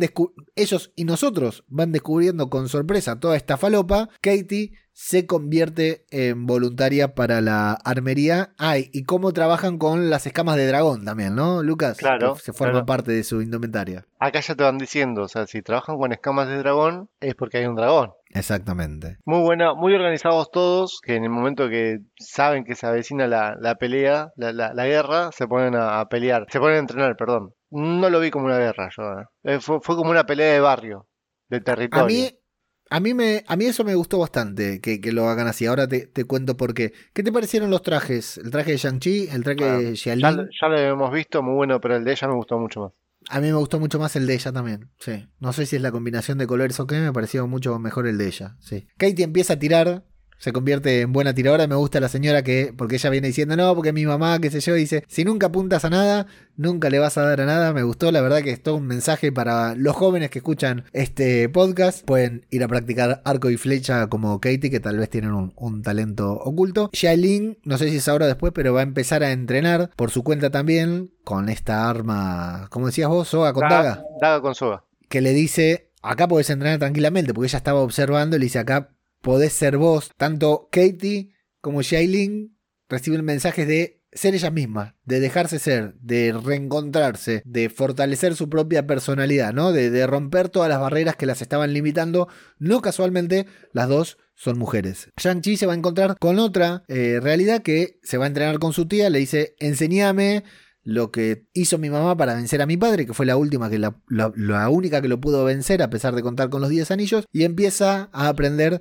algunos movimientos. Y acá lo que vemos de Shang-Chi, que es muy interesante, pero muy interesante, lo que pasa es que, insisto, funciona dentro de la narrativa porque no es expositivo, nadie lo dice en voz alta, sino que funciona dentro de la narrativa de la pelea, que Shang-Chi tiene adoptado el estilo de pelear de su padre. Es violento, es bruto, es grotesco, es prepotente, ¿no? Va hacia adelante. Y su tía pelea como su hermana, como la vimos a la madre de Shang-Chi en el inicio, que es uno con el aire, uno con la tierra, uno con los elementos, ¿no? Que va toda así como anexada con la naturaleza y lo simbolizan de una manera muy práctica que es Shang-Chi pelea con puño cerrado y su tía Nan con las manos abiertas. Me gustó eso que lo hagan visible de esa manera para que pueda verse bien reflejado que Shang-Chi debe, eh, debe dejar atrás, de alguna manera, todo lo que aprendió, todo lo que su padre le enseñó desde la muerte de su madre, para adoptar un nuevo estilo de combate, Lucas. La mina le enseña a abrir la mano. Él entiende que tiene que abrir la mano.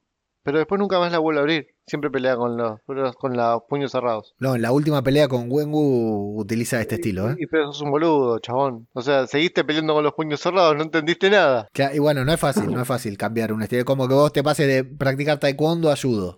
No es lo mismo. Acá también lo que tiene que ver todo esto del estilo de pelea es que le dice, en palabras le va a decir, tu madre sabía quién era ella, vos sabés quién sos vos. Y claro, acá se empieza, no es que empieza la película, lo viene desarrollando desde el principio, ¿no? Porque Jan se cambió el nombre por uno parecido, que es muy divertido, eso también no lo mencionamos, ¿no? Que se cambió Muy Jan bueno. por John. Durante 10 años le estuvo mintiendo a su propia amiga, intentó simular que no era quien era, intentó dejar atrás su pasado. Hay un problema que está recontra relacionado con, con la autopercepción, con la identidad de uno mismo que tiene Shang-Chi. Y la madre le dice, mira, la tía le dice, vos sos el producto de todo lo que han vivido antes que vos, sos parte de lo bueno, sos parte de lo malo, tenés que dejar de esconderte, tenés que dejar dejarte ser, le dice, porque Shang-Chi, claro, está peleando con el estilo de su padre, tiene que dejar atrás el estilo de su padre para adoptar el estilo de su madre que se lo había enseñado antes, es todo un tema y, y va relacionado con, realmente Lucas, a mí me llegó con uno mismo que a veces intenta reinventarse y dice, no, pero yo no quiero ser más esto, quiero ser algo nuevo, y claro, por ahí dejar atrás lo que fuiste no es tan fácil, digamos, porque lo bueno y lo malo, el yin y el yang, tienen que estar siempre dentro de tu personalidad. A mí me, me pareció genial cómo llevaron toda esta trama en lugar de un coach hablándole a Shang-Chi, una vieja tirando patadas ahí en el aire. Me pareció, me pareció brutal. Se nos viene Wenwu porque se abre el sendero al amanecer y Shang va a estar todavía con todo esto recordando el momento de la muerte de su madre. Nosotros lo vamos a ver por primera vez, que es bastante cruel, bastante duro todo porque a ella la vienen a buscar para cobrarle una factura a, a Wenwu, que era un villano, era un mafioso, lo vienen a buscar otro mafioso de estas mafias orientales que sabemos que son bastante duras. Ella va a tener que defender a sus hijos, va a pelear por sus hijos y va a morir porque ya no tiene poderes, tal como le dice Shang-Chi, justo cuando le estaba enseñando unos movimientos que después él va a recordar. Me pedo esos Es mu- movimientos. Son los movimientos con los que controla la- los anillos. ¿Ella? No. Ella al inicio de la película y Shang-Chi al final. Ok. Pero ese, está- en ese momento, o sea, hace esos movimientos esa forma circular con... con- Claro, y, pero ya no tiene poder. Tiene la técnica de pelea. Sí, exactamente. Eso que decís, sí, es cierto. Ese pasito para atrás que hace. Antes levantaba, levantaba las hojas, las hojas volaban a su alrededor y ahora ya no vuelan porque le quitaron el poder del dragón, por Es decir. una, es de una manera. buena, es una buena manera de enseñar a la gente que no se tiene que enamorar, no tiene que dejar sus, poderes por... Su vocación. claro, Su vocación. No. Sí, su vocación por el crimen, exacto. Wengu se va a poner como loco porque mataron a su esposa y se agarro los anillos de vuelta que los dejé durante no sé cuántos años, los había dejado, los agarro de vuelta, agarro la, la empresa familiar otra vez, me pongo a trabajar, va, se carga varios y le encomienda a Shang-Chi la muerte de la última persona, del último hombre responsable de la muerte de su madre. Y acá tenemos algo muy importante, ¿eh? que es algo que hablamos con Pablito ya en un podcast que hicimos y que él desarrolló mucho en el PodClub sobre los cómics de Shang-Chi junto a Gaby, junto a Flavio, que tiene que ver con el origen de un superhéroe que es matando a una persona como asesino. Igual que en los cómics, Shang-Chi en su primer cómic va y mata a un tipo. La gran diferencia con la película es que en el cómic lo muestran, se ve el momento en que lo mata. Después de matarlo, Shang-Chi abandona el camino del crimen, por decir una manera. Después de debutar, abandona su camino del crimen. Acá hace lo mismo porque cumple la misión, mata al responsable de la muerte de su madre y en parte eso es lo que lo atormenta. Pero claro, haciendo hincapié en lo que su tía le dijo, que abraza todo lo que sos, tanto lo bueno y lo malo, dice, soy un asesino, me convertí en un asesino, listo. Voy a matar a mi padre, que es para lo que mi padre me preparó. Es como el momento en el que Shang-Chi, digamos, se autorreconoce a sí mismo y, puede avanzar, ¿no? Confesándole a a, Katie su verdadero pasado. A mí me resultó muy profundo dentro de una película de Marvel, dentro de una película de, acción, dentro de una película de artes marciales, el desarrollo de estos temas y en parte también todo ligado al duelo, ¿no? Como hablamos de WandaVision. Es una película que en gran parte tanto Shang-Chi como Xia Ling como Wengu están atravesando un duelo y experimentan diferentes maneras de afrontar, de enfrentar la muerte de su madre, Lucas. Esta, toda esta parte, la verdad, me aburrió muchísimo la película. A mí me, conmovió. sí, porque vos tenés corazón, yo no. Eh, me aburrió muchísimo. Y me aburrió también, eh, más obviamente, de narrarlo, escuchar que alguien lo estaba contando. ¿Lo decís por mí? ¿Edito esta parte? No, no, no, no, no, que quede, que quede. eh, pero si bien es, la, es lo que le da el, el, porqué del personaje, ¿no? Eh, el por qué decide ir, huir, ¿no? De que él no quería hacer lo mismo que el padre, eh, se pudo haber sintetizado muchísimo todo esto, me parece. El hecho que te vayan cortando a poco esa historia, viste que primero te contaron que llegaron los bichos, los, bichos no, los malos, los, de la mafia. Ella vos ves que le dice algo al nene. Después, en, eh, después en otra escena ves lo que le dice.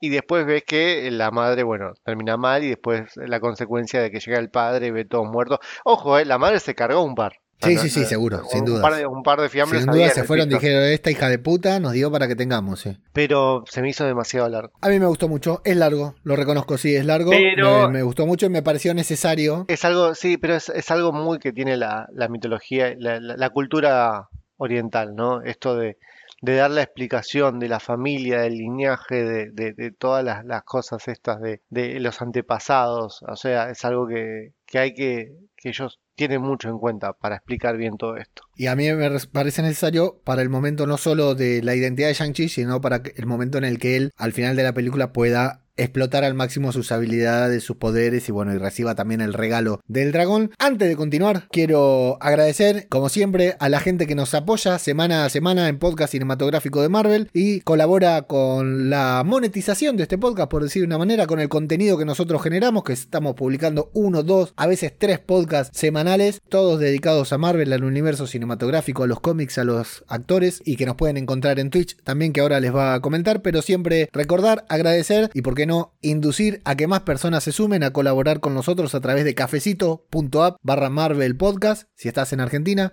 a través de Mercado Pago, seguramente ya lo conoces. Hay mucha gente que semana a semana colabora con nosotros y nos compra un cafecito. Si te, un cafecito, si te está gustando esta review, esta reseña, puedes ir a cafecito ahora mismo o cuando termines de escuchar el podcast y ahí comprarnos un café que nosotros no compraremos café con ese dinero, haremos muchas otras cosas mucho más interesantes, pero estaremos más agradecidos y seguiremos generando este contenido que estimo, espero, deseo que te esté gustando escucharlo tanto como nosotros nos gusta hacerlo. Y cuando hagamos el debate sobre Shang-Chi, Lucas, ahora en un par de horas, días, ¿dónde lo vamos a hacer? A través de Twitch, pero si querés ser parte del debate, si querés, eh, no solo del debate, de todos los debates que tengamos, de las películas que vamos a ver, porque se vienen unas películas para ver de... Se vienen cosas nuevas en Twitch.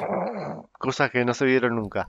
Lo que sale en Twitch no solo no siempre sale en podcast, eso es importante, así que te aconsejo seguirnos allí. Seguirnos y, y por supuesto suscribirse a través de, la plataforma. ¿Cómo es el Twitch? twitch.tv barra Marvel Podcast. Nos pueden seguir para ver los streaming y si pueden también se pueden suscribir por una mínima suma de dinero y si tienen Amazon Prime Video nos, puede, se nos pueden suscribir, se suscriben al podcast a través de su cuenta de Prime Video y a nosotros nos pagan por eso, mágico. Ustedes no pagan nada y a nosotros sí nos pagan por eso, entonces imagínate. Llega la gente de Wengu a la aldea y tenemos todo este preludio de batalla, todos con ropa de gala, se van a encontrar ahí en la, en la puerta de, de Talo justamente, bueno, en la puerta no, ya adentro los esperan, ¿no? Porque ya pudo cruzar el bosque, la aldea y todo. Wengu sigue siendo complacente con sus hijos, le dice, bueno, che, no dejen que esta vieja los chamulle, cosas por el estilo, pero sigue siendo complaciente, no, no tiene ninguna animosidad para con ellos, la verdad que me insisto, me parecía un padre genial. Sí, un padre genial que, bueno, había perdido su- al amor de su vida, por eso estaba mal nada más, pero el padre sigue siendo, los quiere cuidar. Obviamente hay roces con la cuñada. ¿Quién no tiene roces con una cuñada, no? En Salta los roces son de otro tipo, Claro. con la cuñada.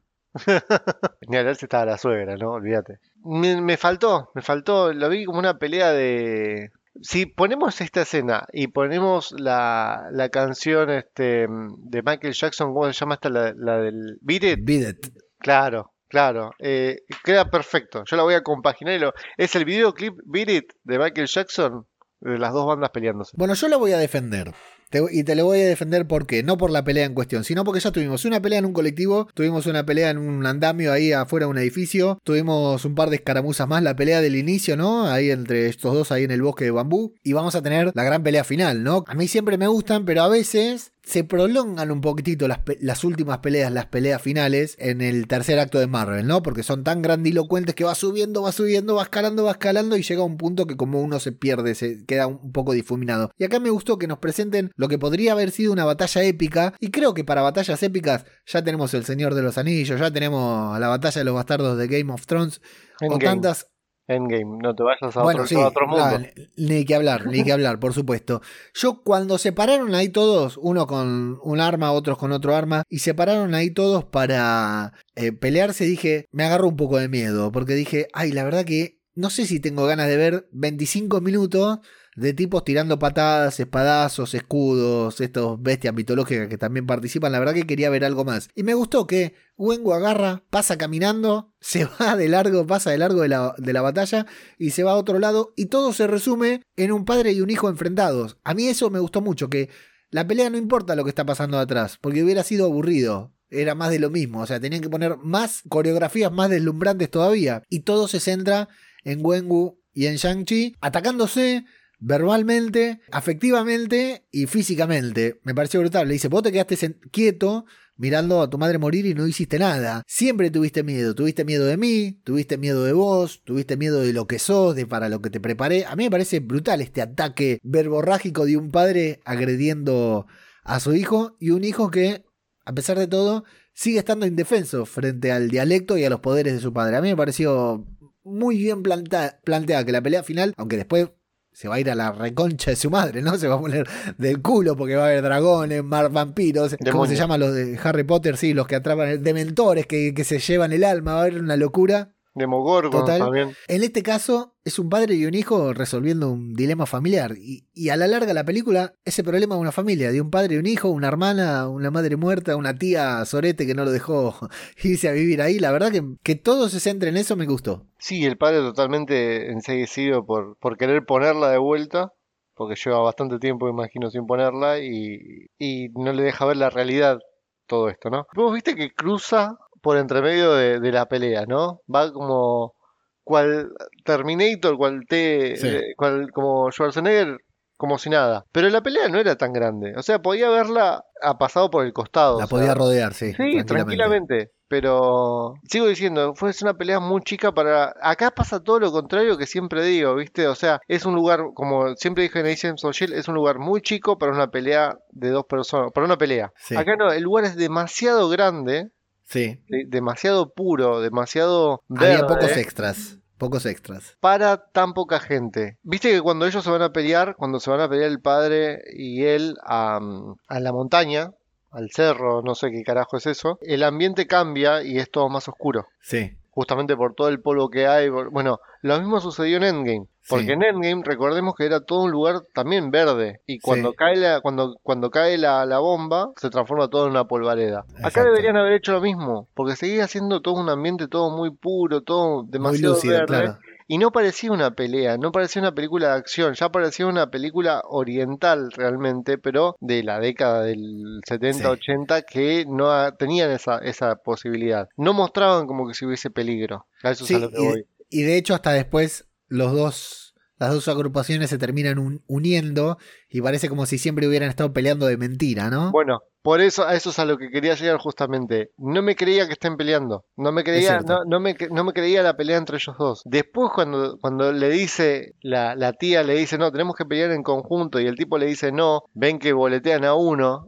Ta- También una escena muy chistosa esa. y deciden, bueno, sí, eh, ¿a quién tenemos que matar? Ahí entendí por qué era todo tan, tan, tanta luz, Claro. tanto, porque no era una pelea real. Falta una parte primero, que es que Wengu le mete dos guantazos a Shang-Chi, que lo manda al fondo de- del mar, del río, lo que fuera. Me gustó mucho este movimiento que hacían con los anillos, que al tirar una piña salían los anillos y después los podía traer, y cómo los usa para darle un impacto, tra- los trae de vuelta.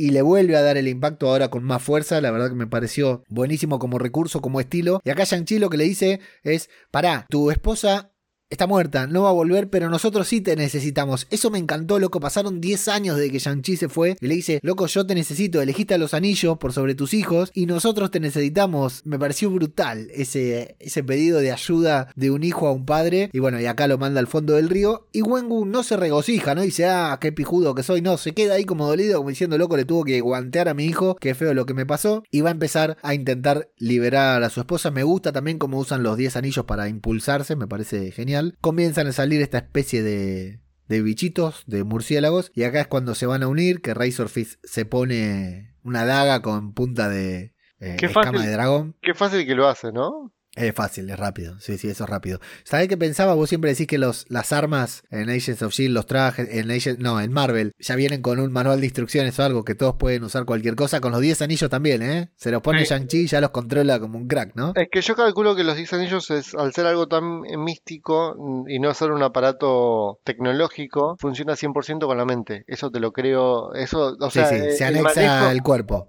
El manejo, de- claro. El tema de las gemas del infinito, mm, por ejemplo, cuando las eh, utiliza Steve Rogers, cómo sabía el que pensando podía dormirlo, ¿no? No, no, no compro esas cosas, pero lo de los 10 anillos lo compró perfectamente. Abajo del agua, Shang-Chi va a tener su proceso de conversión, de autoconocimiento también, porque va a recordar una vez más a su madre, hablándole del corazón de la dragona, de lo que lleva adentro, y le sugiere usar todo lo que su padre y ella le han dado y enseñado que tiene relación con esto de que le decía la tía, decía, mira, lo que vos fuiste, lo sos. Entonces Shang-Chi, que estaba dejando un estilo atrás para adoptar un nuevo estilo, entiende que lo que tiene que hacer es usar todo lo que aprendió. Es como que se termina de cerrar un duelo, un mensaje que su madre le dio, ¿no? Acá me encanta cuando uno empieza a captar que la película es justamente una película sobre un duelo, el duelo de un hijo, de dos hijos, ¿no?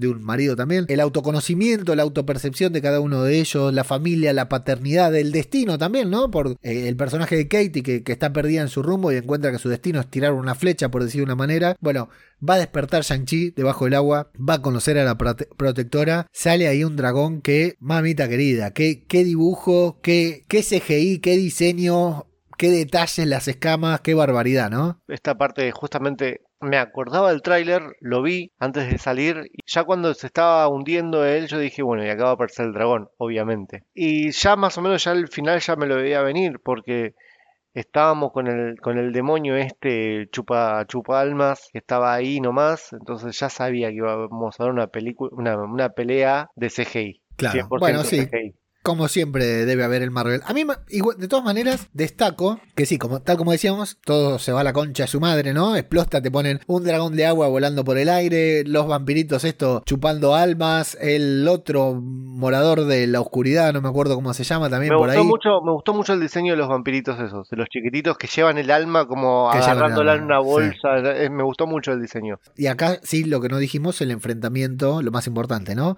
Entre Shang-Chi y Wengu, ya con Shang-Chi full full, digamos, ¿no? Full Shang-Chi, podríamos decir, ya replicando una vez más los movimientos de su madre. Y acá es donde te digo que se replican varios movimientos que hacen al inicio Wengu con su madre cuando se van enamorando. Y acá ellos dos también se van mirando porque mientras se van enfrentando y Shang-Chi va usando sus habilidades para controlar los anillos, ¿no? Para sorpresa de Wengu, primero 5 y 5, después de golpe Shang-Chi se encuentra en, posición de lo- en posesión de los 10 mientras van combatiendo. Wengu lo va viendo, Wengu va mirando con ojos de padre a su hijo convertido en este nuevo guerrero, ¿no? Eh, y alguna vez le dijo, si vos querés usar los anillos algún día, tenés que demostrarme que sos digno portador de ellos. Y el tipo este le está mostrando, utilizando estas mismas habilidades de su madre, que está a la altura. Hasta hace dos minutos lo cagó a guantazo y lo mandó al fondo del río. Y ahora Shang-Chi le controla hasta los anillos. Eh, el bien contra el mal, azul contra dorado. Está muy bien representado, muy lindas las peleas. De hecho, hay un momento que podemos ver en uno de los últimos pósters de Shang-Chi, que es cuando Wengu salta desde arriba y le da con todo a Shang-Chi. Y Shang-Chi, una vez más, al igual que su madre, va a ser como una especie de Kame Kameha, pero no lo va a disparar, lo va a dejar a, va a dejar los anillos al piso, solo para ver morir a su padre. Y acá yo dije, la concha de su madre otra vez, cuando Milene vea la película va a llorar como un pelotudo, igual que en Guardianes de la, Galaxia, de la Galaxia 2. Porque una vez vemos a un padre sacrificándose por su hijo, en un movimiento dice, ¿qué hago, loco? ¿Tengo que hacer algo? Hasta acá fui un hijo de puta, ¿qué hago? Bueno, salvo a mi hijo, usa los anillos, salva a su hijo. Y en el último instante, cuando le están absorbiendo su alma, abre las manos con un gesto elocuente, ¿no? Que le cede los anillos a su hijo.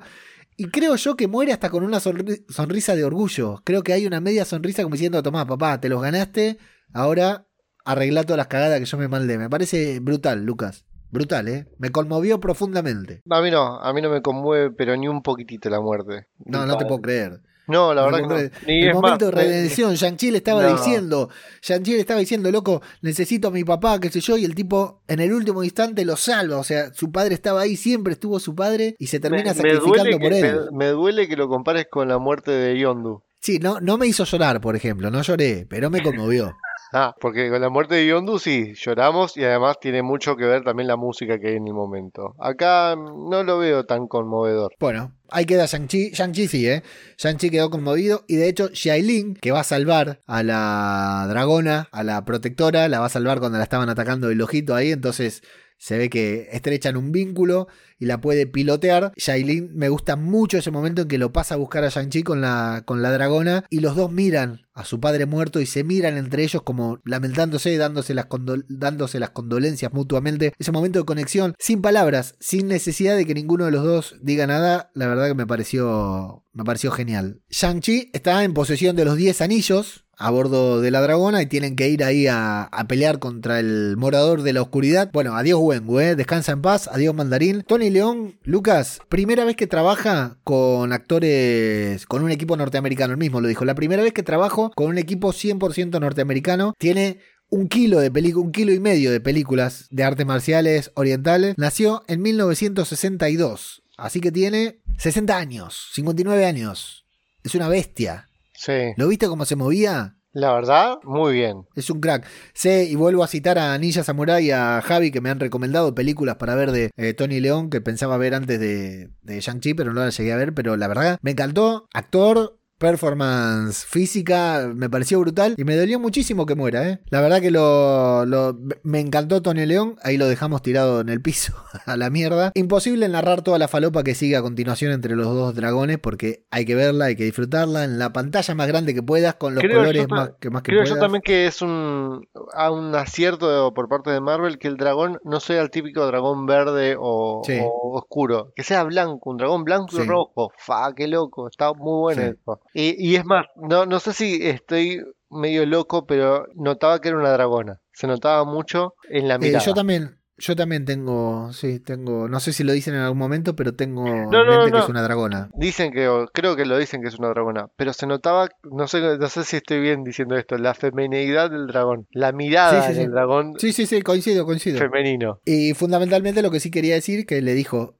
tenés que demostrarme que sos poderoso, le dice Wengu, y él le dice, le demuestra que es poderoso y por eso le cede los anillos al final, ¿no? El tema es que el morador de la oscuridad está a punto de robarse el alma de la dragona, y si se roba el alma de la dragona, chao, cagaste, no lo para nadie. Así que ¿Quién salva el día? Además de Shang-Chi y Shailin, por supuesto, Katie, que en su puta vida había disparado una flecha y la salva, yo digo, tiene que ver con el destino, ¿no?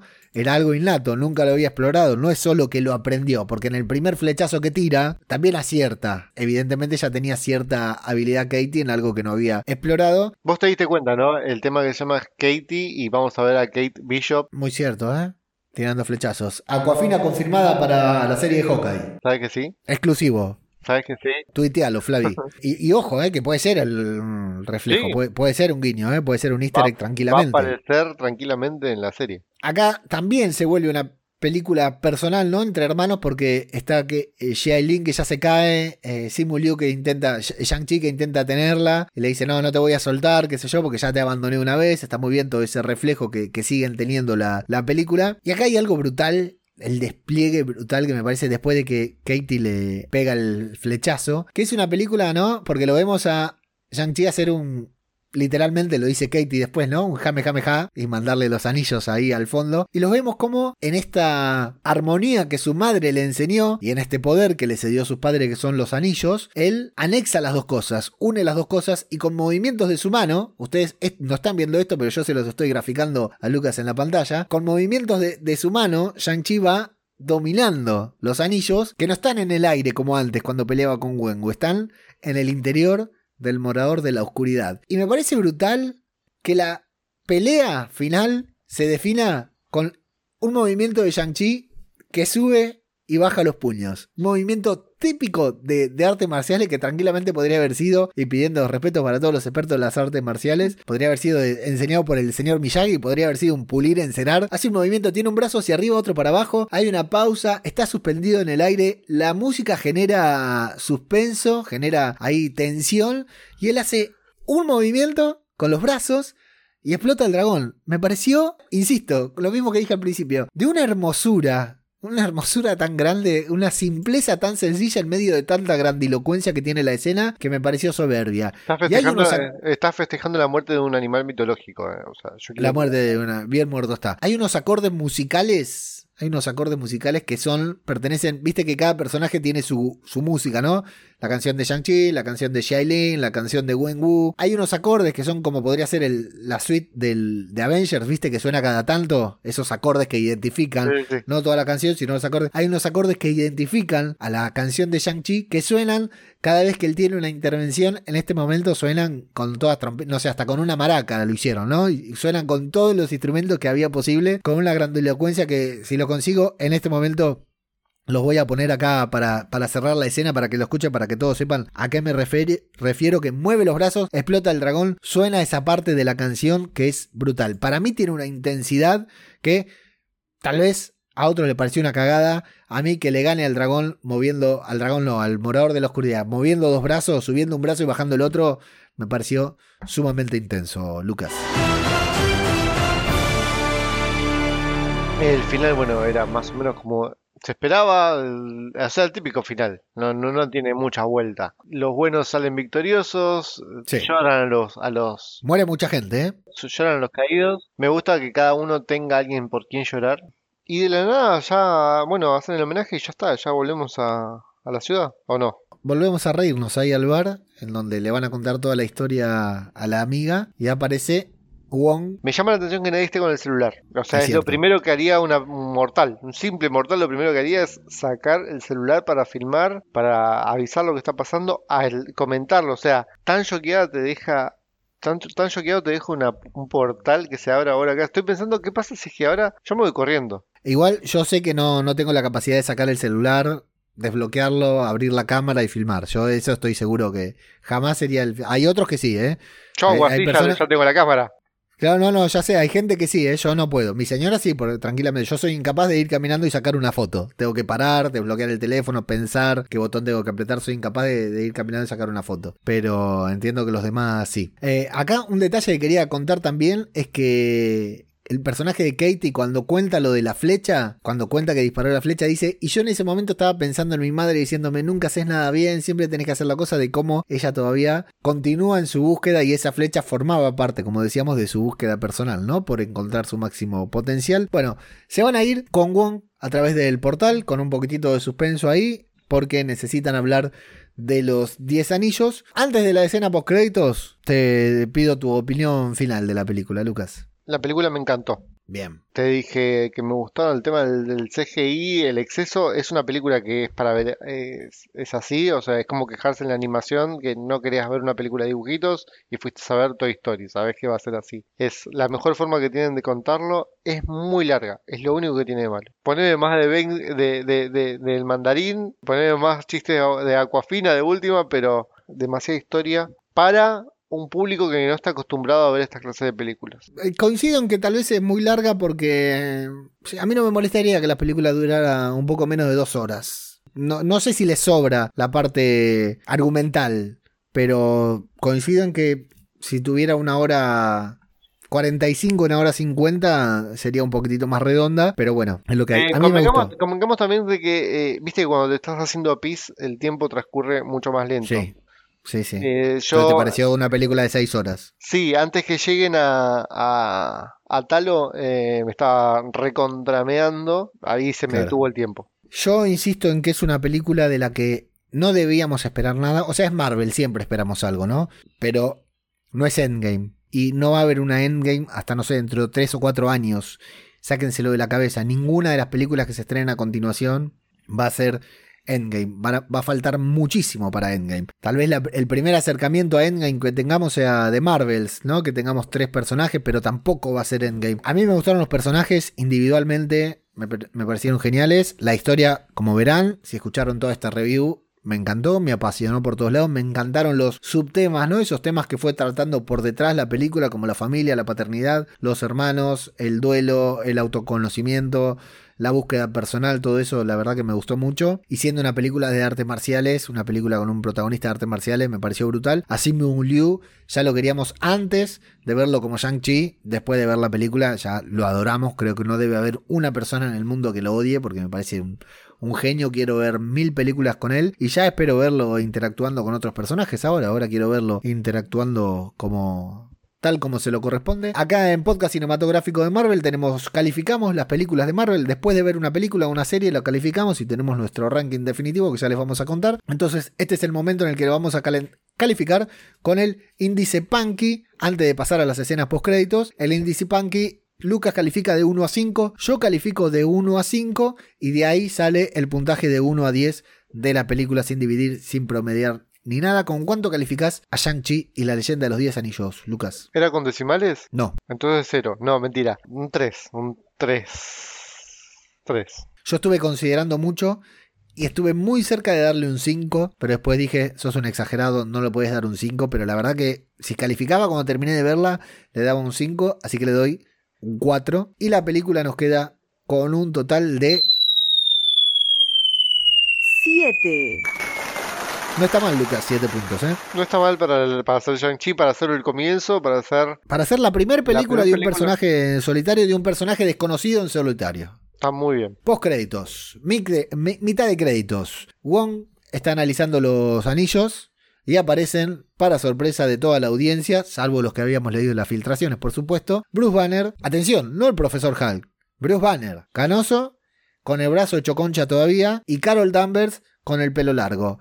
Ese es un parámetro de tiempo. Alguna señorita nos podría decir cuánto tarda en crecerle el pelo a Carol Danvers desde Endgame hasta como lo tiene ahora, ¿no? ¿Carol Danvers eh, envejece normal? No lo sabemos. Qué buena pregunta. Brie ¿no? Larson sí.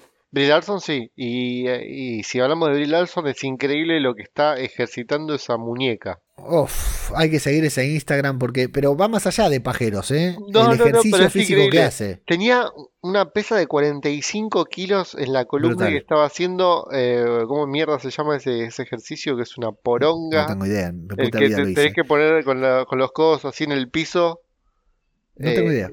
Preguntame mil veces, no, no te lo voy a decir. Tablón. Tablón. Ok. Con 45 kilos en la columna. Rajá acá. No, no, que es una bestia. Ella, las cosas que hace Brie Larson en el Instagram y Peque Pareto. La Peque Pareto no la sigo. Salvando la diferencia, ¿eh? pero entrenan prácticamente con la misma intensidad, las dos. Para el que no la conozca, Peque Pareto, una judoka campeona olímpica, medallista olímpica argentina. Sorpresa, Lucas, cuando vemos a los dos, ¿no? Terrible. Eh, No, no, no, no. eh, te- Salté del, del asiento. Te juro que tenía unas ganas de, de abrazarme con el que tenía al lado. Pero estaba muy lejos porque el tema de COVID, viste.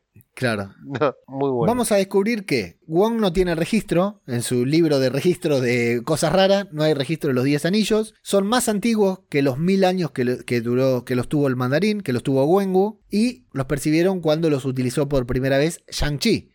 Durante todo el tiempo que los usaba Wenwu, parece que no los percibían, los percibieron la primera vez que los usó Shang-Chi. Al amplificar, hacer un poquitito de zoom, van a descubrir que están enviando un mensaje a algo o a alguien que no se sabe qué es, pero curiosamente Carol Danvers en ese momento se tiene que ir y me gustó el chiste, pídanle mi número a Bruce.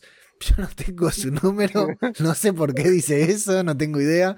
siempre Bienvenidos al siempre circo. hace eso, siempre hace eso. Dice. Primera vez que creo vemos interactuar a Bruce, a Banner con Carol. Están por Skype, ¿no? Por Zoom, como ya se juntaban en Endgame. Vemos que siguen funcionando los Vengadores, que era una duda que teníamos esa, Lucas. Si había Vengadores, si seguían funcionando después de el blip.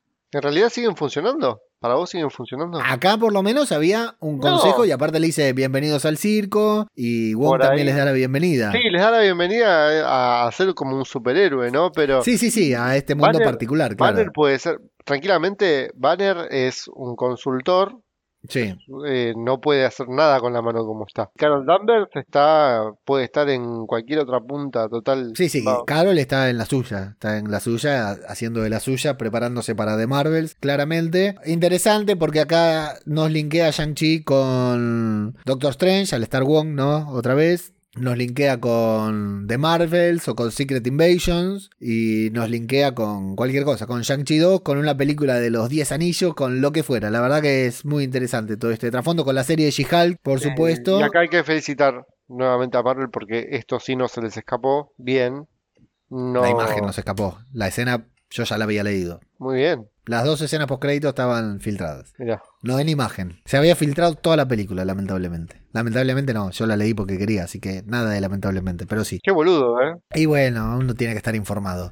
¿Qué pasa con este mensaje de los 10 anillos que vamos a teorizar en el debate que haremos por Twitch en el transcurso de la semana? Pero yo tengo muchas teorías y ver si de alguna manera, al ser productos milenarios como lo son, están vinculados con Eternals, que es el próximo estreno en cine. Creemos que no, pero vamos a ver a qué se puede referir todo esto con el vínculo. Para conocer más de los 10 anillos, escuchen el podcast en el que Pablo, Gaby y Flavio hablaron sobre los anillos, sobre los cómics, y hay un artículo también en radiodebabel.com sobre Shang-Chi en el que hablamos claramente sobre los anillos de los 10 anillos, los anillos del cómic, que no son brazaletes, son anillos. Bueno, se van a cantar Hotel California, brutal, Lucas. Buenísimo, buenísimo. Pero es genial cuando él le dice, podemos ir a, a descansar. Oh, Sí, y, es- y el ella ya pone cara, sí. Es, Es genial. genial. Es muy bueno ese corte, es muy bueno ese callback a, esa, a ese chiste. Y viene la, la segunda escena post créditos, Exacto. que no dice nada.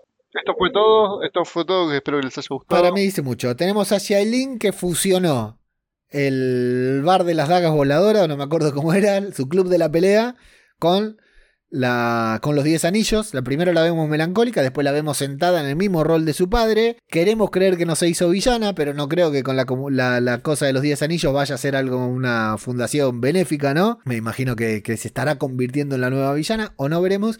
Y vemos que ahora entre los que entrenan, una escena muy parecida a una que vemos en la intro de la película, que están todos entrenando, pero son todos hombres, las mujeres no podían, ahora sí hay mujeres. Y hay un grupo muy grande de mujeres entrenando, que yo estoy seguro, lo puedo firmar, y no me importa porque he firmado cualquier cosa a lo largo de mi vida, esas que están entrenando son Black Widows.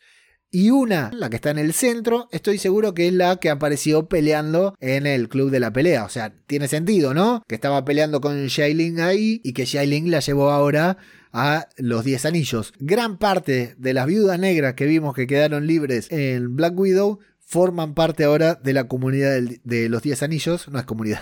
la, la comunidad de los anillos es la del Señor de los Anillos.